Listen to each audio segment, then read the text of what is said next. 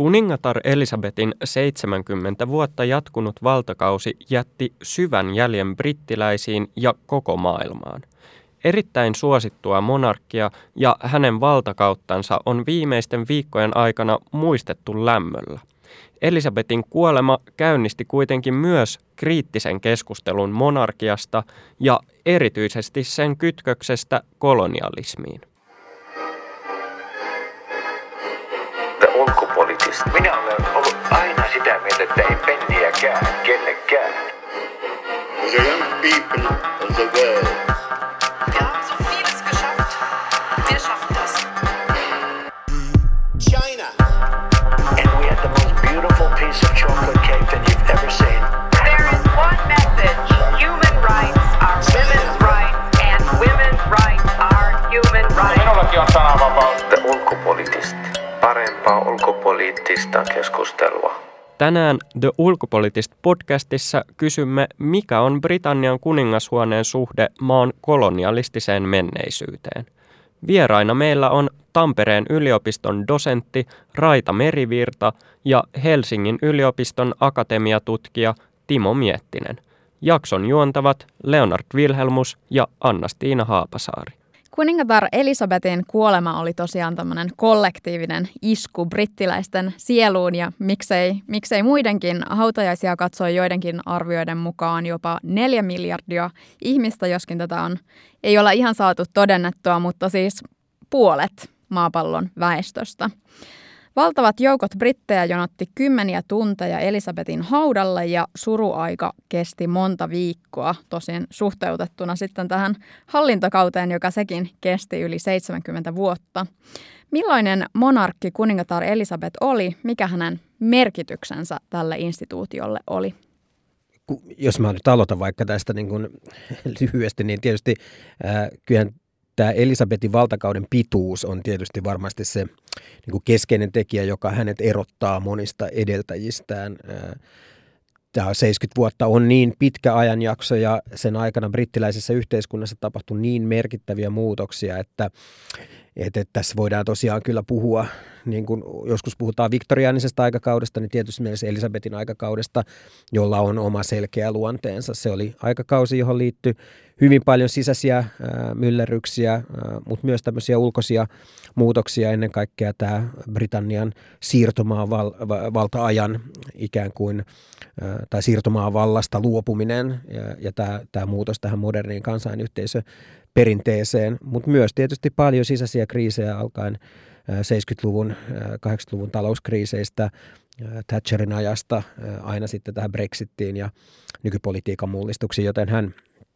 hän on kyllä, kun on konsultoinut näitä brittipääministerejä, niin on nähnyt hyvin monenlaisia poliittisia tapahtumia ja on, on ollut siinä mielessä hyvin keskeinen kokoava voima brittiläisessä yhteiskunnassa. Niin, varmaan, varmaan just voi ajatella näin, että hänen suosionsa on osittain perustunut tai varmaan pitkälti juuri tähän pitkään valtakauteen, että tapahtui mitä tapahtui, niin kuningatar Elisabeth II on siellä ollut niin kuin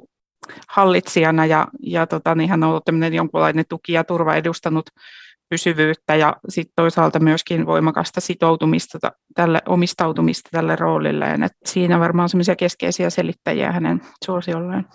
Millaisena brittien ö, suhde monarkiaan jatkuu sitten nyt, kun, kun suruaika on päättynyt? No mä ajattelen ehkä niin, että ehkä tässä vaiheessa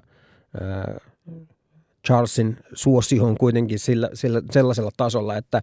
en usko, että tässä nyt ihan mitään kovin äkillisiä liikkeitä tapahtuu niin kuin Britannian hallitusmuodon suhteen. Britanniassa nyt ei varsinaisesti ole mitään perustuslakia, vaan kyse on niin kuin sarjasta valtiosopimuksia, jossa sitten ikään kuin tätä monarkin poliittista valtaa on kyllä pienennetty hyvin paljon aina, aina sieltä 1600-luvulta lähtien. Ja tämä ajatus siitä, että monarkin valta on aidosti rajattua, niin se on hyvin keskeinen osa Britannian poliittista kulttuuria. Ja siinä mielessä ehkä sellainen ikään kuin poliittinen tarve sitten lähtee muuttamaan jollain tavalla tätä järjestelmää, niin siihen nyt ei ainakaan Britannian sisällä ole hirveästi ää, ikään kuin tarpeita. Toinen ehkä näkökulma on se, että jos ajatellaan niin kuin Britannian yhtenäisyyttä tai niin kuin yhdistyneen kuningaskunnan yhtenäisyyttä, niin kyllä tämä Skotlannin kysymys on ehkä sellainen –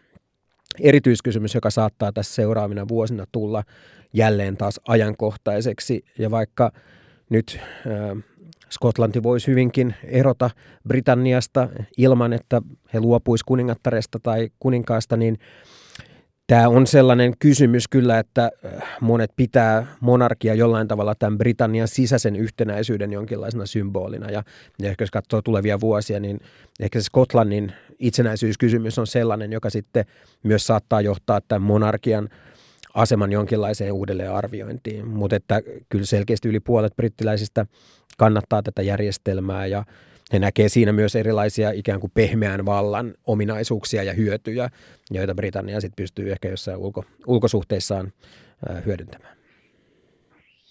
Joo, ja mä ajattelisin myöskin, että keskeistä varmaan tämän monarkian suosion säilymisen kannalta on nyt juuri tämä suhtautuminen näihin entisiin siirtomaihin ja näiden, näiden tota, niin vaatimuksiin sekä korvauksista tai anteeksi pyynnöistä tai sitten näihin pyrkimyksiin muuttaa itsensä tasa, tasavallaksi, että Britanniassa kuitenkin paljon väestöä, jotka, tai joka on muuttanut entisistä siirtomaista, että sillä on sisäistäkin merkitystä ja sen lisäksi tietysti kansa, kansainvälistä merkitystä. Mutta just se, että Charles on kuitenkin vasta yli 70, 70-vuotiaana noussut hallitsijaksi ja, ja hänen hallitusaikansa ei tule olemaan näin pitkä kuin, kuin tota, niin äitinsä oli ja sieltä on tulossa sit seuraavaksi kuitenkin hyvin suosittu suosittu niin kuin William ja hänen perheensä, että vaikea nähdä, että kovin suurta kriisiä nyt olisi just monarkialla nähtävissä. Ja ehkä se voi vielä miettiä, että jos tämä Elisabetin kuolema olisi tapahtunut silloin 90-luvun puolivälin jälkeen, niin kuin Charles ja Dianan avioeron jälkeen, Dianan kuoleman jälkeen, niin ehkä sitten tämä tilanne saattaisi olla erilainen, mutta tässä on ollut kuitenkin nyt 25 vuotta aikaa normalisoida tätä tilannetta ja, ja siinä mielessä tämä on ehkä parempi, parempi hetki sitten ikään kuin monarkian näkökulmasta myös tälle vallanvaihdokselle. Black Lives Matter-liikkeen seurauksena kriittinen keskustelu rasismista ja kolonialismista voimistui myös Britanniassa. Ja osalle Briteistä kuningatar Elisabetin valtakausi symboloi myös Britannian kolonialistista historiaa ja ei pelkästään Briteille, vaan ihan muillekin. Miten kuningashuone ja brittiläinen kolonialismi kytkeytyy toisiinsa? No kyllähän toi kuningatar, taikka nyt viimeksi kuningatar, mutta yleensä kuningas, kuningashuone, niin on edustanut sitä korkeinta valtaa tässä kolonialistisella kaudella, ja vaikka niitä valtaoikeuksia on, on rajoitettu myöhemmin, niin tota, silti ovat olleet siellä niin kuin symbolisessa asemassa ja, ja niin kuin myöskin sit kolonialistisen prosessin jotenkin symboleina ja tavallaan päähenkilöinä. Ja jossain määrin myöskin niin kuin osallistuneet näihin kolonialistisiksi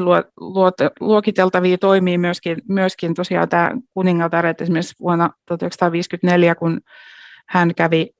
Australiassa, niin hän on ihan henkilökohtaisesti allekirjoittanut lain, joka, joka koski, koski tota niin, aboriginaalien hyvinvointia nimensä mukaisesti, mutta että se mahdollisti muun muassa Australia pääkaupungin Canberran alueen ikään kuin etnisen puhdistuksen, koska se, se laki tota, niin mahdollisti aboriginaalien siirtämisen, siirtämisen tältä alueelta ja se johtikin sit siihen, että aboriginaaleja siirrettiin reservaatteihin, että voi, voi ajatella, että ihan konkreettisestikin on oltu osallisia kolonialismissa. Joo, ehdottomasti brittimonarkia on monella tavalla kytkeytynyt brittiläisen kolonialismin perinteeseen ja jos ajatellaan sitä mittakaavaa, että mikä on se ikään kuin historiallinen tausta, josta Elisabetin valtakausi alkoi, niin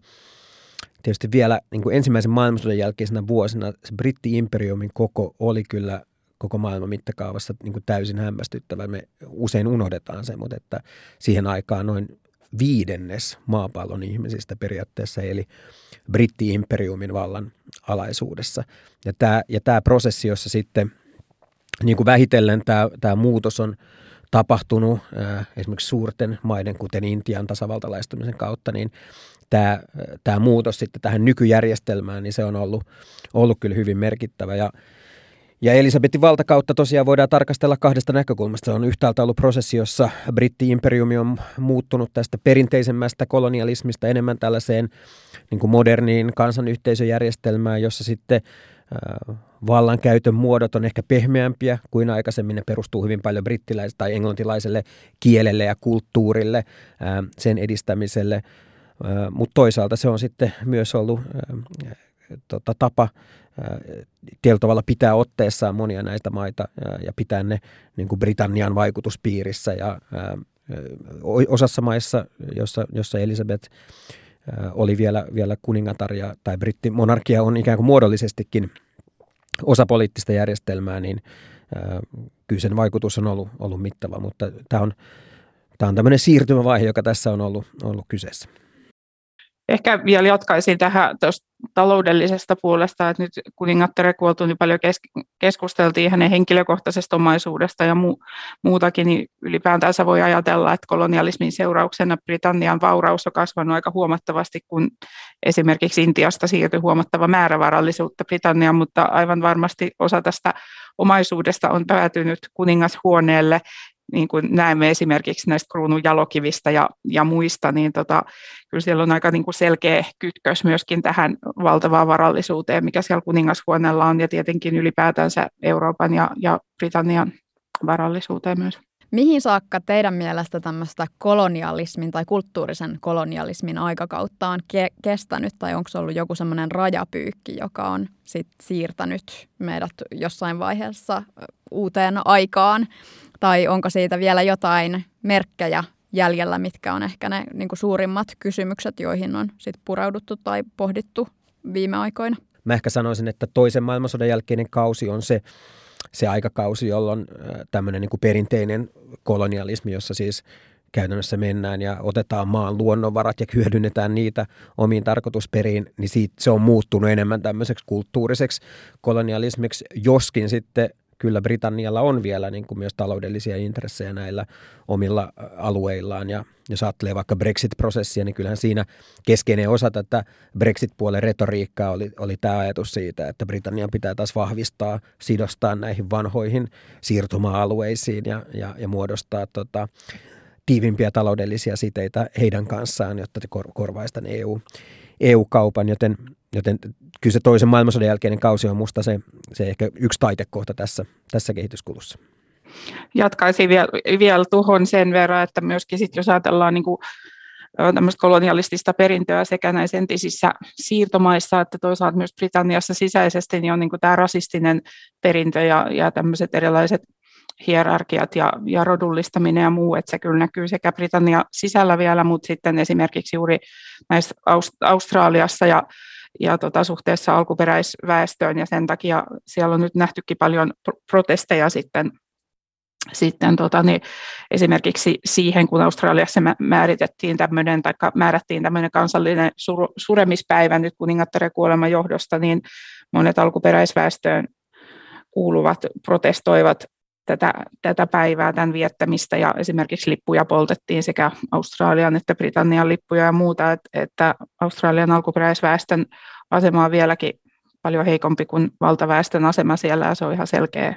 kolonialismin perintöä siellä. Miten sitten britit suhtautuu niiden kolonialistiseen menneisyyteen? Mä oon ainakin lukenut aika hiljattain vielä tutkimuksista, joiden mukaan niin kuin valtaosa suhtautuu siellä ehkä pikemminkin niin kuin ylpeydellä kuin häpeällä tähän niiden menneisyyteen. Joo, vuoden 2020 vielä tuota mielipidekyselyissä niin yli 30 prosenttia briteistä oli sitä mieltä, että imperiumi on asia, josta on syytä olla ylpeä, ja vaan 19 prosenttia piti häpeällisenä. Toisaalta niin 2014, niin silloin 59 prosenttia briteistä olisi ollut vielä ylpeitä imperiumistaan, että tämä luku olisi tullut alas melkein puolella, mutta sitten se ei ole kuitenkaan vaikuttanut siihen, että niitä, jotka pitäisi imperiumia häpeällisenä, niin olisi yhtään sen enempää, että se on pysynyt siellä 19, että sitten se, niiden, jotka ei osaa sanoa tai jotka pitää sitä aika neutraalina asiana, niin niiden määrä on sitten kasvanut, mutta et on kyllä vielä paljon Britanniassa ylpeyttä imperiumista. Niin, ehkä se on jotenkin samaa mieltä ja ehkä se on hyvä huomata, että vaikka me nyt tietysti pidetään tässä tätä imperialismia ja kolonialismia ikään kuin samana ilmiönä, niin ehkä se ylpeys sitten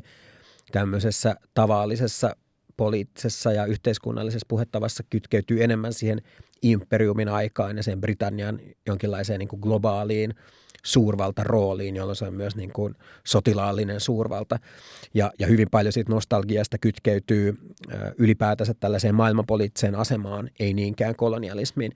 Mä vielä ehkä sanoisin toisen pointin, joka on se, että ähm, tämä niin kuin ehkä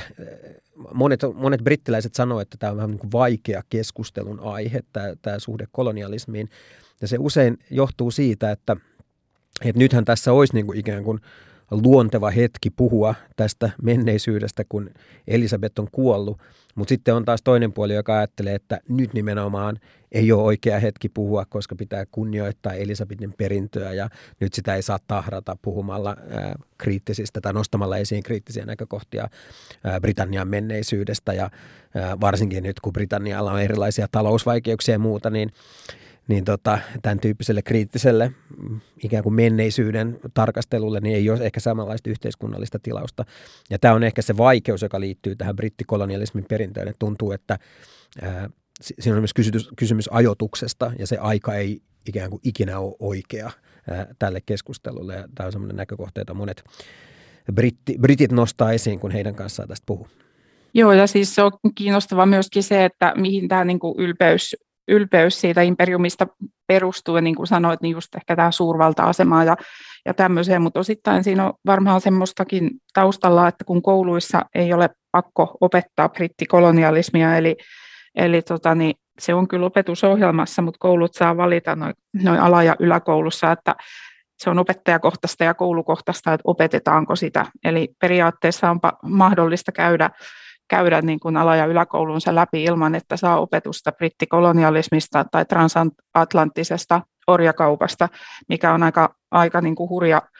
asia sinänsä. Ja kun 2020 tästä tehtiin aloite, että sitä, sitä pitäisi opettaa ja parlamentti siitä keskusteli, niin he totesivat, että ei ole tarpeen, että koska se mahdollisuus on, on olemassa, niin ei sitä ole tarpeen lisätä sinne nyt pakollisena elementtinä. Eli on myös mahdollista, että iso osa briteistä ei tunne kolonialistista perintöään, esimerkiksi just tätä, että mitä siitä aiheutui siirtomaille ja, ja siirtomaiden kansoille, että se tuskallinen perintö saattaa olla niin kuin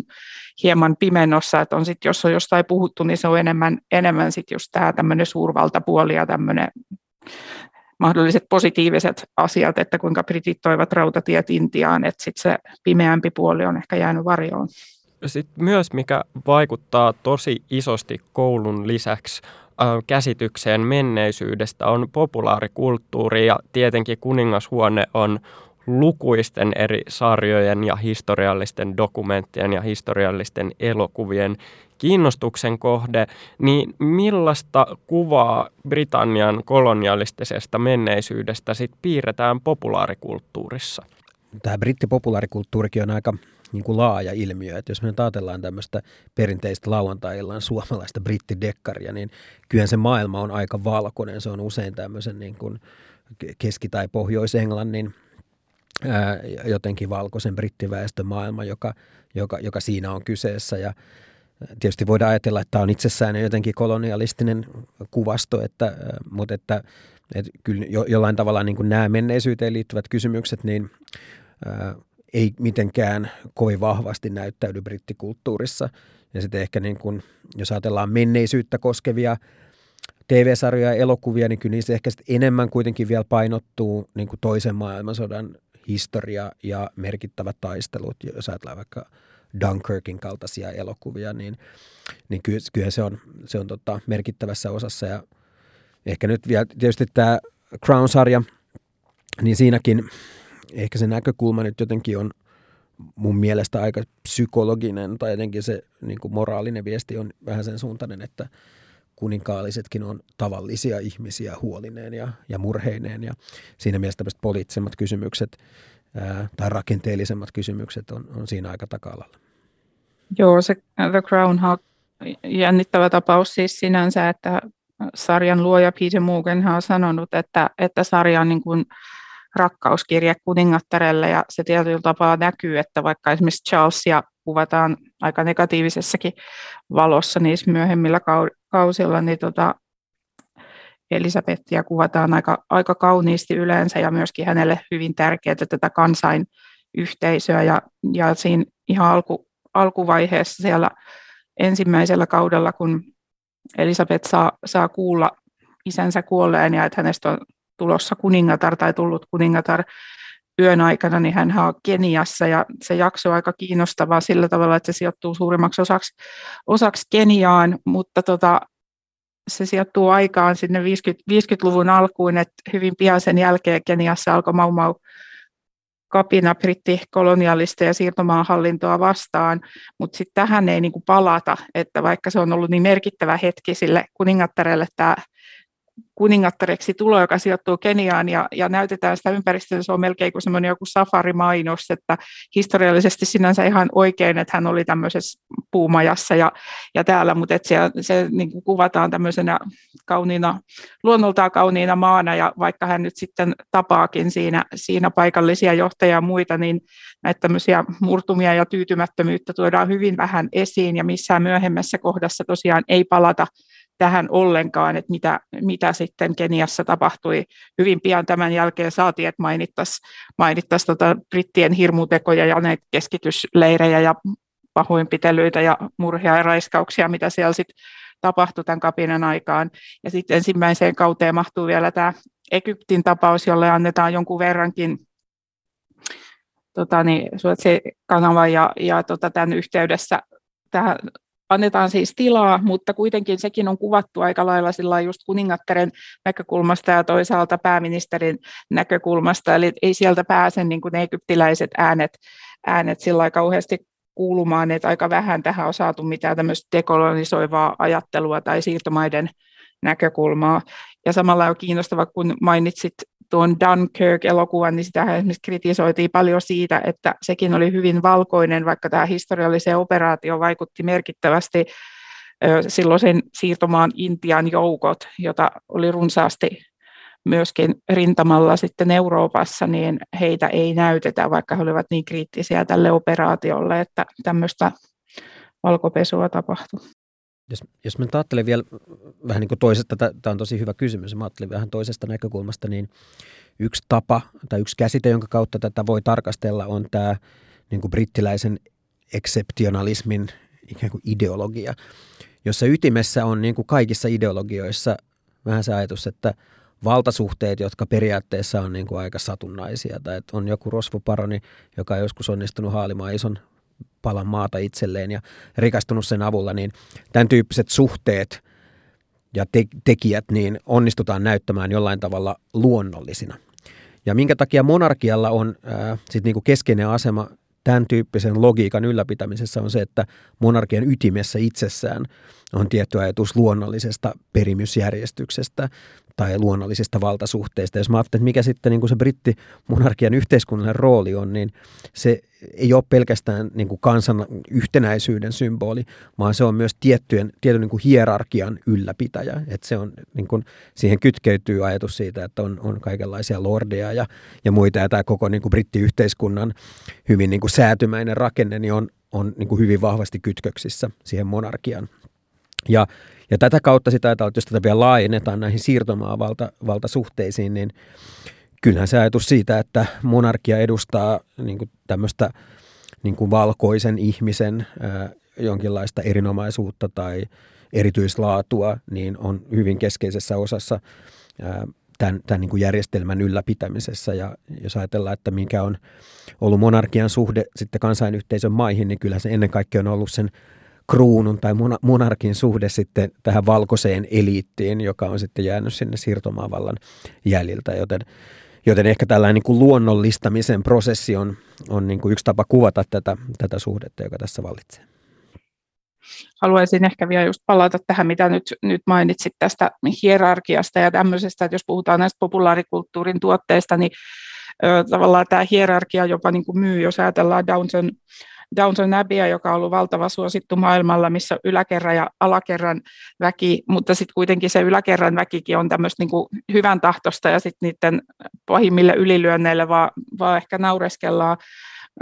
mutta toisaalta sitten tämäkin sijoittuu aikakauteen, missä siinä käydään niin kuin Irlannin itsenäistymisprosessia läpi ja toisaalta tapahtuu se 1919 Amritsarin verilöydy Intiassa. Ja näistä puhutaan suhteellisen vähän, että Downton Abbeyn kartanon vävypoika on kyllä Irlannista ja hän on hyvin tämmöinen kapinallinen ja, ja tasavaltalaismielinen, mutta kun aikaa kuluu, niin hänetkin kesytetään ja hän ainakin keskiluokkaistuu, ellei jopa yläluokkaistu, koska, koska näin tota, kartanon, kartanon tyttären ja, ja tota, muuttuu, muuttuu tämmöisestä vallankumouksellisesta tämmöiseksi porvarilliseksi hahmoksi. Ja tosiaan Intia on olemassa, sinne voi henkilöt mennä joko, joko tota, niin nämä yläluokkaset tai heidän palvelijansa, siihen voidaan hieman viitata, mutta näitä kipukohtia ei varsinaisesti käsitellä, että kaikki kaikkiaan niin, niin tämä luokkajärjestelmä ja yläluokkaisuus ja muu, niin se näyttäytyy aika, aika tota, niin, positiivisessa valossa näitä kuninkaallisia myöten, jotka myös on kohdattu Downton Abbeyssä. Kuuntelet The Ulkopoliittista podcastia, jossa puhutaan tänään brittimonarkiasta ja nyt seuraavaksi kansainyhteisön ja entisten siirtomaiden suhteesta kruunuun. Vieraina Timo Miettinen ja Raita Merivirta. Jo ennen Elisabetin kuolemaa Karibialla vahvistui kruunun vastainen mieliala – Barbados ilmoitti eroavansa kruunun alaisuudesta viime vuonna ja nyt Jamaika ja liuta muita Karibian maita aikoo jättää Britannian kruunun. Mistä tämä johtuu? No se voi olla, että siinä on kyseessä nyt vähän tämmöinen siirtymävaihe, että tosiaan yleinen argumentti, joka Jamaikan kaltaisissa maissa on, että ylipäätänsä tämä suhde Britanniaan ei ole enää sellainen, joka hyödyttää heitä, ei taloudellisesti, mutta ei myöskään niin yleisemmin yhteiskunnallisesti tai poliittisen kulttuurin suhteen. pitää myös muistaa, että tässä on tietysti se niin kuin yksityiskohta, että vaikka osa näistä maista niin tunnustaa sitten, kansainyhteisön maista tunnustaa brittimonarkin omaksi hallitsijakseen muodollisessa mielessä, niin tämä monarkki ei automaattisesti, hänestä ei tule niin kuin kuningattaren seuraajasta, eli tässä tapauksessa Charlesista, ei automaattisesti tule kansainyhteisön johtajaa. Tämä on sellainen sopimus, jonka Elisabeth sitten teki erikseen kansainyhteisön maiden kanssa, mutta ei ole selvää, että esimerkiksi Charlesin pojasta Williamista, kun hän seuraavaksi sitten – joskus mahdollisesti nousee kuninkaan paikalle niin, että hänestä tulisi kansainyhteisön johtaja. Tässä on, tämä on, tämä on niin kuin itsenäinen instituutio. Mutta että yleisesti se, se yksinkertainen syy äh, on, on se, että nämä maat ei enää katso, että siitä olisi äh, merkittäviä hyötyjä heille. Ja, ja, ja, ja, ja sitten ehkä yleisesti tämmöinen ähm, tasavaltalainen ajattelu on, on monessa maassa vahvistunut ja, ja, ja, ja johtanut ehkä myös tarpeeseen lujittaa sitten tämmöistä perustuslaillisen ajatteluhistoria. Tähän väliin ehkä vielä selvennyksenä, että kansainyhteisön maat on tosiaan entisiä Britannian siirtomaita. Nykyään se on tämmöinen kansainvälinen järjestö, missä on noin 50 jäsentä vähän yli, ja niistä vain pieni osa on edelleen kruunun alaisuudessa. Suurin osa on eronnut niistä tai siitä. Aivan erinomainen selvennys. Kiitos Leo. Raita, sulla varmasti riittää juttua tähän ää, vastauksen jatkoksi. Joo, mä luulen, että tässä voi olla niinku sen lisäksi just, että, että tota, ei katsota enää oleva hyötyä taloudellisesti tai poliittisestikaan yhteydestä, yhteydestä Britanniaan ja, ja kruunuun, niin tota, voi myös ajatella, että viime vuosina puhuttu paljon, paljon tota dekolonisaatiosta ja, ja Black Lives Matter-kampanja on varmasti vaikuttanut ja muut tämmöiset, eli, eli tota, käsitellään tätä tätä vanhaa siirtomaa menneisyyttä ja, ja toisaalta tätä orjakaupan perintöä ja muuta, jotka on niin tietysti akuutisti läsnä tämmöisissä maissa kuin Jamaika ja, ja monet muut Karibian maat, että tota,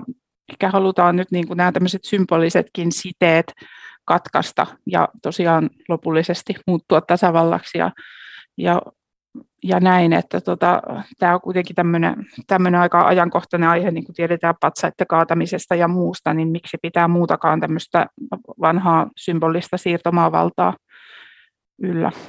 Tässä tosiaan siis katkotaan symbolisia siteitä, mutta miten tämä kolonialistinen menneisyys tällä hetkellä vaikuttaa näissä Britannian entisissä siirtomaissa? No yksi tekijä ainakin, joka on ollut hyvin keskeinen tässä suhteen muodostumisessa, on tämä muuttoliike. Eli Britanniaan on hyvin paljon tullut vierastyöläisiä edellisten vuosikymmenten aikana näistä maista. Ja, ja silloin kun sä oot kansainyhteisön jäsen, niin kansanyhteisön passilla pystyy myös matkustamaan ympäri, ympäri maailmaa. Että se on tämmöisiä niin kuin yksilöllisiä etuja, jotka sitten ehkä välttämättä kaikkien tavallisten ihmisten näkökulmasta ei ole niin tärkeitä, mutta sen poliittisen eliitin näkökulmasta, joka sitten usein tekee näitä keskeisiä poliittisia päätöksiä, se on ollut hyvin keskeinen syy monelle olla tässä järjestelmässä mukana, että on tämmöinen vapaa maailman kansalaisen liikkuvuus. Ja, ja varsinkin sitten britti, niin kuin Britannian talouden palvelualat, ne on hyvin paljon elänyt sellaisista siirtotyöläisistä, jotka on tullut näistä kansainyhteisön maista. Ja nyt varsinkin sit viime vuosina, kun Britannia on kiristänyt huomattavasti maahanmuuttopolitiikkaansa, ja EU-erokin oli tästä yksi, yksi osoitus, niin ehkä myös nämä sitten mahdollisuuksien vähentäminen on johtanut näissä maissa ikään kuin uudelleen arviointiin siitä, että mitkä on ne hyödyt, joita, joita tästä, tästä suhteesta saa. Ja sitten niin kuin tässä ollaan ehkä monen kertaan todettu, niin, niin kyllä siinä on myös tämmöistä niin kuin identiteetin luomista, oman poliittisen identiteetin luomista, poliittisen perinteen luomista, poliittisen kulttuurin, oman perustuslaillisen ajattelun luomista, joka on tietyllä tavalla helpompaa tehdä tasavaltalaisessa kehyksessä, jossa sitten perustuslain asema on, on kuitenkin vahvempi. Ne on ehkä niitä keske, yksi, niin kuin ainakin osaselityksiä tälle, tälle tota, kehityskululle. Mä palaisin siihen Australian tapaukseen vielä, että kun Australia tosiaan on perustuslaillinen monarkia, että, että Britannian kuningatar tai kuningas on heidän johto, johtohahmonsa ainakin symbolisesti. Ja tota, Australiassa on nyt useampia vuosia ollut kuitenkin käynnissä tämmöinen alkuperäisväestön oikeuksien mm, aseman, niin kuin, aseman parantaminen ja tämmöinen oikeuksien esiin nostaminen. Ja, ja tota, tätä vuonna valittu uusi, uusi pääministeri Albanese on, on nyt just kommentoinut tätä, että haluaisiko Australia muuttaa hallitusmuotonsa tasavallaksi, ja hän on sanonut, että ei ainakaan ennen vuotta 2025 olisi tämmöistä kansanäänestystä asiasta, että se on 1999 on ollut, ollut ja silloin se ei ottanut tuulta purjeisiinsa, mutta että hän haluaa keskittyä nimenomaan nyt saattamaan aboriginaalien oikeudet perustuslakiin ja käsittelemään tätä. Sekin on vaikea prosessi, tämä perustuslain muuttaminen sitten siellä, mutta, mutta tota niin, ylipäätänsä niin siellä on niin keskeistä tämä, tämä tota alkuperäisväestön asema ja heidän, heidän oikeutensa ja, ja juuri ennen kuningattaren kuolemaa nähtiinkin nähtiinkin tota, niin, australialainen senaattori, joka vanno, vanno tota, valaansa uutena senaattorina ja, ja olisi pitänyt vannoa uskollisuutta kuningattarelle ja hän kutsui kuningatarta kolonialistiksi tässä ja joutui sitten vannomaan uuden valan käyttämättä tätä, tätä sanaa, että hän on siis itse, itse alkuperäisväestöön kuuluva ja, ja tosiaan näki kuningattaren suoraan kolonialistina aika monelle monelle alkuperäisväestöä kuulu, kuuluvalle kuningashuone ja Britannian valta edustaa nimenomaan tätä kolonialistista valtaa, joka alkoi jo 1788. Toki kyse ei ole mitenkään sillä yksinäisestä ryhmästä, että ei siellä nyt kaikki ole sitä mieltä, mutta et kuitenkin siellä on aika iso, iso prosessi näistä meneillään ja siinä kun esimerkiksi aikaisempi Australian pääministeri Kevin Rudd pyysi anteeksi näitä pakotettuja lasten huostaanottoja, tämmöisten, jotka oli puoliksi aboriginaaleja, puoliksi, puoliksi tota valkoisten lapsia ja, ja muuta tällaista, niin jo hyvän aikaa sitten, niin kuning, tai kuningashuonehan ei ole kauheasti pahoitellut mitään, ja Britannian pääministeritkään ei ole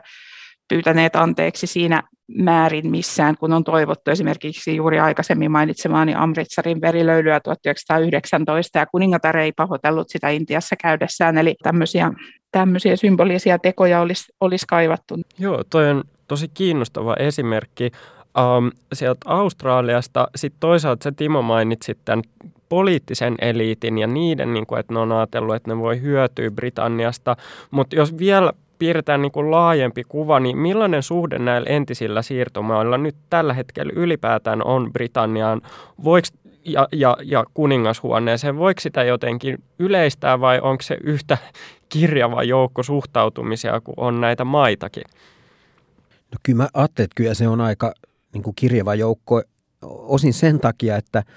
jos ajatellaan, että tämä suhde brittikruunuun, se on nykyään ulkopolitiikkaa. Se on siis se on niin osa niiden maiden ulkopolitiikkaa ja ulkosuhteita. Ja jollain Kanadalla ja sitten pienillä Afrikan mailla, niillä on hyvin erilaiset resurssit tehdä tällaista niin kuin, ä, ulkopolitiikkaa ja ä, muodostaa esimerkiksi omia kauppasuhteitaan ja, ja, ja muita. Ja ylipäätään sitten, että eri mailla on myös erilaisia rajoitteita suhteessa siihen, minkälaista ulkopolitiikkaa he pystyvät tekemään. Osa Afrikan maista tekee sitä enemmän Afrikan unionin piirissä, kun taas sitten osa, osa maista on, on huomattavasti itsenäisempiä ja, ja pystyy siihen. Mä sanoisin, että se niin kuin aktuaalinen suhde monenkaan kohdalla ei ole kuitenkaan kovin tiivis. Britannialta ei ehkä enää odoteta kovinkaan paljon apua, ää, tukea tai, tai muuta vastaavaa hyötyä, vaikka sitten näkyy, että kun Elisabeth kuolee, niin, ja, niin kyllä vaikka Justin Trudeau, Kanadan pääministeri, niin hyvin koskettavasti sitten puhuu tästä niin kuin maailman parhaasta ystävästään, mutta että tämä on ehkä enemmän sitten niin kuin pehmeän diplomatian alueella. Ja sitten jos ajatellaan näitä esimerkiksi Jamaikan kaltaisia maita, niin sitten myös ehkä, ehkä niin kuin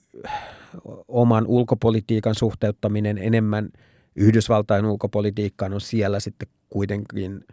tärkeämmässä roolissa kuin, kuin Britannia, joka on kuitenkin aika etäällä ja aika kaukana, jonka sitten globaali vaikutusvalta ei ole enää niin keskeinen, ainakin niin kuin joitain tekijöitä, mikä on sitten saanut nämä maat arvioimaan uudelleen tätä omaa ulkopoliittista suhtautumista. Useissa Afrikan maissa on vaadittu siirtomaa-aikana varastettujen esineiden, kuten kruunun jalokivien palauttamista ja Um, sitten The Onion, oliko vai Lehtilehti kirjoitti, että sitten siellä taas uh, vaaditaan, että kuningatar Elisabetin palsamoitu uh, muumio sitten tuotaisiin sinne. No mutta, uh, miten, miten Britanniassa ja kuningashuoneessa suhtaudutaan näihin vaateisiin, jotka on enemmän tämmöisiä symbolisia tai kulttuurisia ja ei ehkä niin sitä, sitä kovinta politiikkaa varsinaisesti? Joo, tämä on mielenkiintoinen kysymys, koska se ei ole musta pelkästään Britannian kuningashuone, vaan ehkä niin kuin pahin rohisto tässä tällä alalla on siis tota British Museum, joka on ottanut siis monia näitä, varsinkin Lähi-idästä ja, ja Afrikasta niin kuin monia keskeisiä historiallisia esineitä ja ää, ei, ei ole suostu niitä palauttamaan myös Kreikan ja,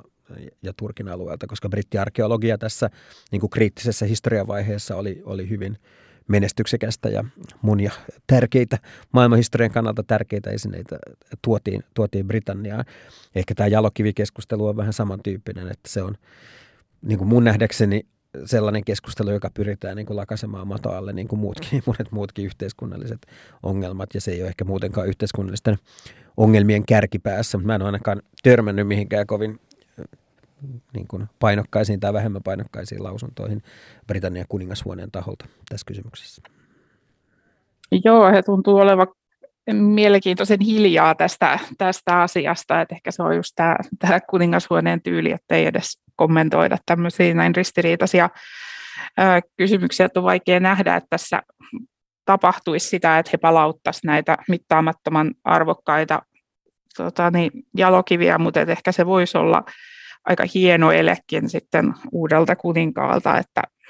niitä palautettaisiin näitä kuuluisimpia timantteja ja, ja muita ja yritettäisiin tällä luoda niin kuin uusia siltoja ja, ja ehkä hyvittää jotakin tästä vanhasta sitten. Niin, uh, mun käsittääkseni ainakin Britannia ei ole esittänyt mitään virallista anteeksi pyyntöä, eikä varmaankaan kuningashuonekaan, mutta miten siellä ylipäätään, niin onko siellä mitään tilaa käsitellä tätä kolonialistista menneisyyttä, tai onko sitä jotenkin myös siellä jonkinlaista sisäistä kriittistä keskustelua, tai annettu jotain lausuntoja, tai edes pieniä pahoitteluita, vai onko ollut täyshiljaisuus? No muistaakseni just tämä, mainin parikin kertaa tämä Amritsarin verilöylyn, niin, niin tota,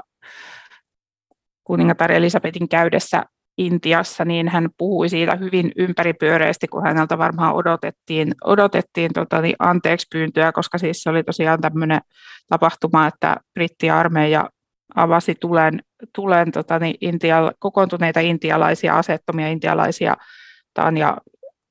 tappoivat satoja ja haavoittivat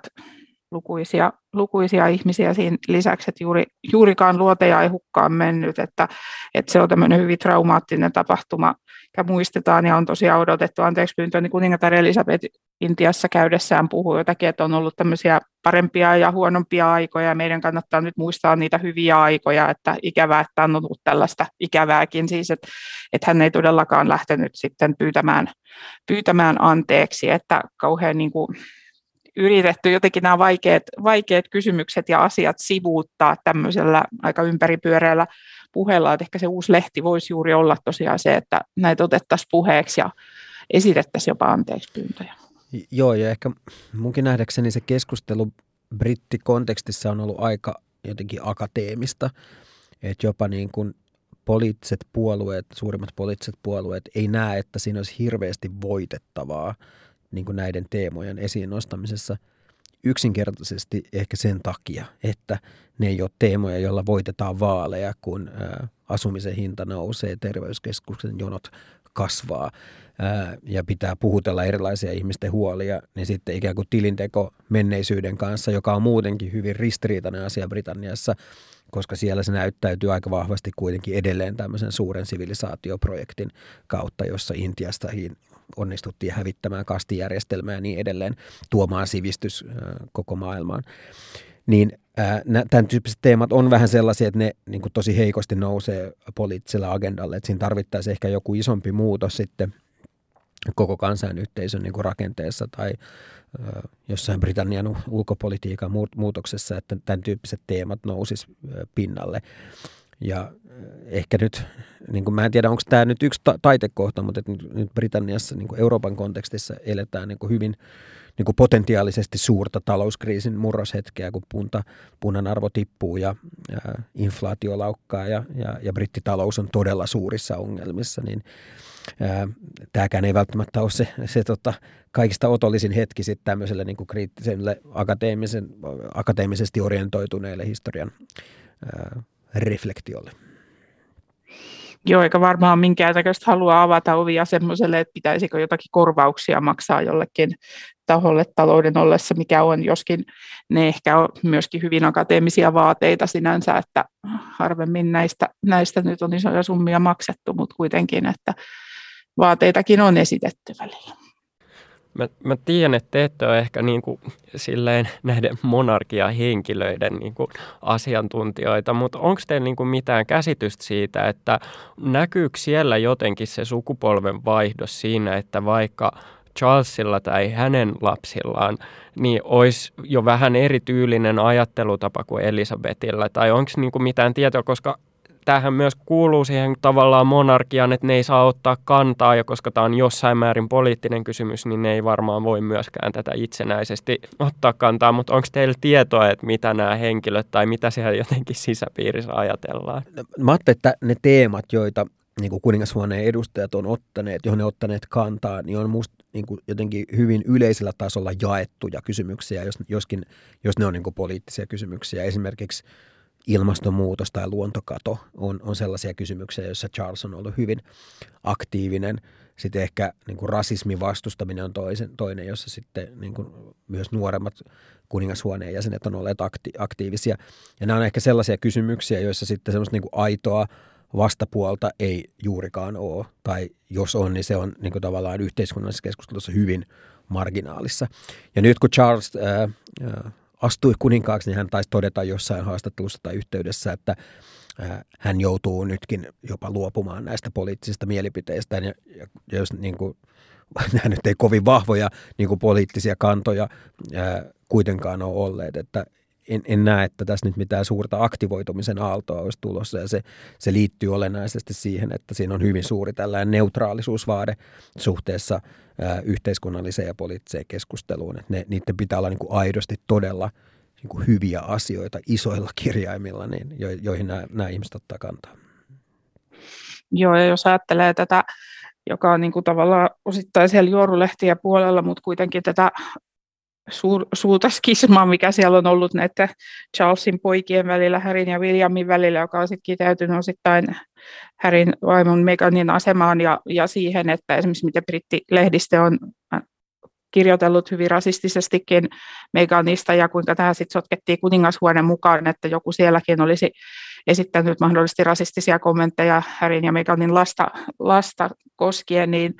niin tota, tämä näkee, että nämä on hyvin arkoja ja vaikeita aiheita käsitellään ja johtanut sit lähinnä niin kuin välirikkoon kuninkaallisen perheen keskuudessa, että on aika vaikea nähdä, että he keskustelisivat esimerkiksi tämmöisestä kolonialismin rasistisesta perinnöstä kauhean niin kuin avoimesti muuta kuin tietysti yleisesti kannattavat rasismin vastaisuutta, mutta että semmoinen avoin keskustelu ei, ei nyt näytä kovin todennäköiseltä. Joo. Onko sulla vielä jotain mielen päällä? Mä jäin ehkä pohtiin semmoista, että onko se, kun kuitenkin täällä muualla, muissa länsimaissa tai Euroopassa on kovastikin tämmöiset jotenkin painetta niihin anteeksi pyyntöihin ja niihin semmoisiin symbolisiin eleisiin. Ja sitten Jenkeissä on kovasti aktivistiliikettä, Black Lives Matteria ja sitten nyt orjuusta, orjuudesta keskustelua, niin onko, se, onko britit jotenkin sitten saartaneet itsensä tästä, että onko se semmoinen pidättyväisyys tai jollain tavalla se brittimentaliteetti, joka sitten pitää loitolla tämmöisen keskustelun? No mä niin kuin, ehkä vähän niin kuin, tai siis toi on tosi hyvä kysymys. Mä ehkä vähän haastaisin sitä niin kuin keskeistä premissiä sen taustalla, että onko meillä nyt Euroopassa joku tämmöinen suuri menneisyyden käsittelyn aalto menossa. Meillä oli just viikonloppuna Italian parlamenttivaalit, jossa valtaan nousi tämmöinen niin kuin uusfasistisen liikkeen perillispuolue jonka niin kuin ohjelman ytimessä on hyvin vahvasti ollut näkemys siitä, että Italian historiankirjoitus on ollut liian kriittinen tätä omaa niin kuin fasistista aikakautta kohtaan. Ja on unohdettu kansallinen etu ja historiaa pitää tässä mielessä kirjoittaa uusiksi niin kuin kansallisen edun ja valtiovetoisuuden ja arvokonservatismin näkökulmasta. Ja niin kuin tämän tyyppistä liikehdintää mun mielestä Euroopassa on hyvinkin paljon. Eli, eli tämmöinen niin kuin luopuminen ehkä saksalaistyyppisestä niin kuin kriittisestä menneisyyden hallinnasta, niin se tuntuu olevan tällä hetkellä paljon vahvempi tendenssi kuin sitten halu käsitellä kriittisesti historiaa. Ja jos ajatellaan niin kuin Britanniaa erityistapauksena, niin kyllähän se Brexit-keskustelu on minusta vaikuttanut tähän imperialismi historiakeskusteluunkin aika merkittävällä tavalla, koska sen niin kuin leave-puolen eli lähtemistä kannattavan puolen niin kuin poliittisessa retoriikassa ja argumentaatiossa korostui hyvin paljon tämä imperiumin kultakauden perintö ja jollain tavalla paluu, paluu sen niin kuin suurimpiin saavutuksiin ja paluu sen niin kuin Britannian globaalin valta-aseman lujittamiseen, jota EU on jollain tavalla kahlinnut, niin ehkä se on niin kuin osa, osa tämmöistä laajempaa eurooppalais-länsimaalaista niin pyrkimystä kirjoittaa uudelleen sitä historiaa enemmän kansallisen edun näkökulmasta, ei tämmöisen niin kuin itse tutkiskelevan anteeksi pyytelyn näkökulmasta. Tämä on, se on ehkä se kehys, jossa mä sitä, sitä katsoisin. Kiitos tosi paljon Raita Merivirta ja Timo Miettinen erittäin kiinnostavasta keskustelusta.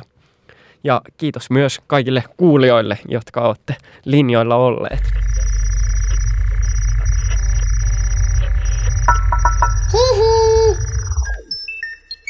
Jakso.fi